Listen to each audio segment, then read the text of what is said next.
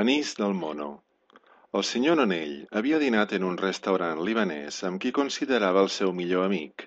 Havien celebrat que el senyor Nonell complia setanta-tres anys. Com que feia temps que no dinava de manera opípara ni bevia, va arribar a casa un pèl alegre. Tot i això, va obrir la porta sense gaires problemes.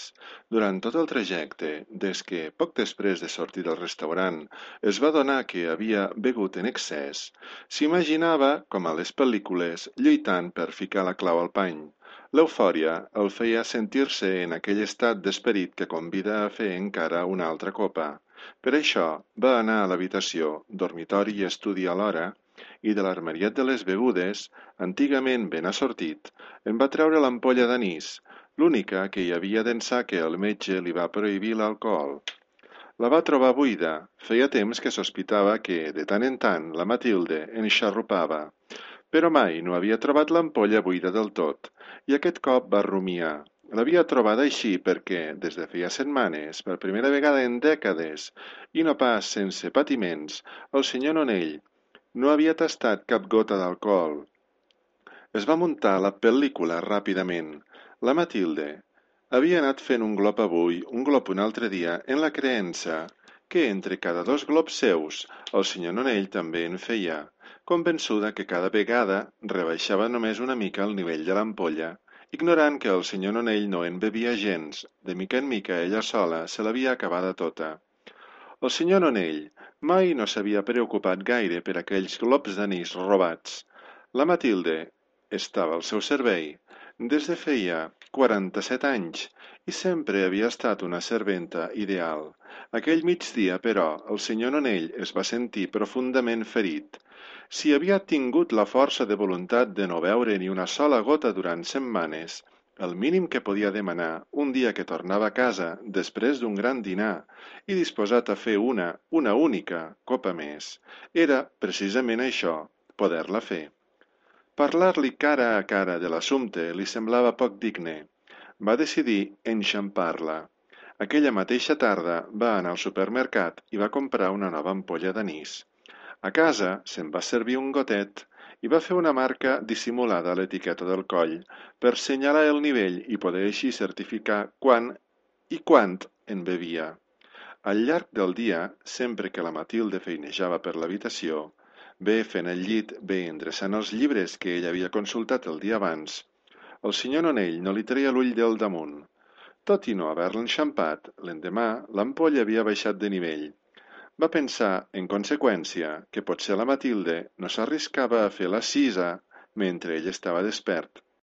Ho devia fer al matí, abans de les deu, que era quan obria les cortines de bat a bat per despertar-lo. Cada dia, doncs, el senyor Nonell es llevava abans que la Matilde i estava a la White, dissimuladament. No la veia mai actuar, només hi havia dues possibilitats, o bé, sense adonar-se'n, es tornava a adormir abans que ella entrés per obrir les cortines, o bé ella no feia el glop a aquella hora i, en canvi, cada matí el nivell d'anís havia baixat un dit. Això li va fer suposar que potser cometia la indignitat abans d'anar a dormir, no pas quan es llevava. Al cap de tres setmanes, el senyor Onell se sentia del tot burlat, Obsessionat, no se n'anava al llit fins que tenia la certitud que la Matilde feia estona que dormia. Es llevava més d'hora que ella i es passava el dia vigilant l'armariet.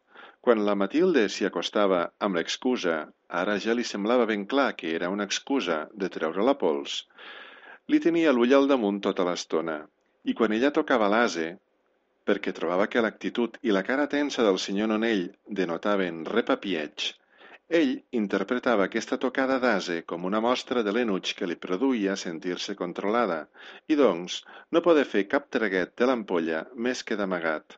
De nit, el senyor Nonell somiava que, a més de no poder veure, havia de contemplar com el nivell de l'ampolla minvava constantment, i la ira que aquesta burla li provocava feia que l'úlcera es fes grossa, cada cop més grossa, tan grossa que al final ja era més grossa que no pas ell mateix.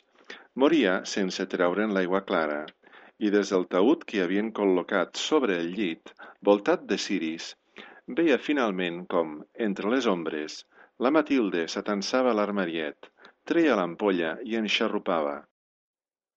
La ira en aquesta part del somni li venia no pas d'haver mort sense enxampar-la, sinó del fet d'estar mort i, doncs, tot i haver-la enxampat, no poder dir-hi ni fer-hi res.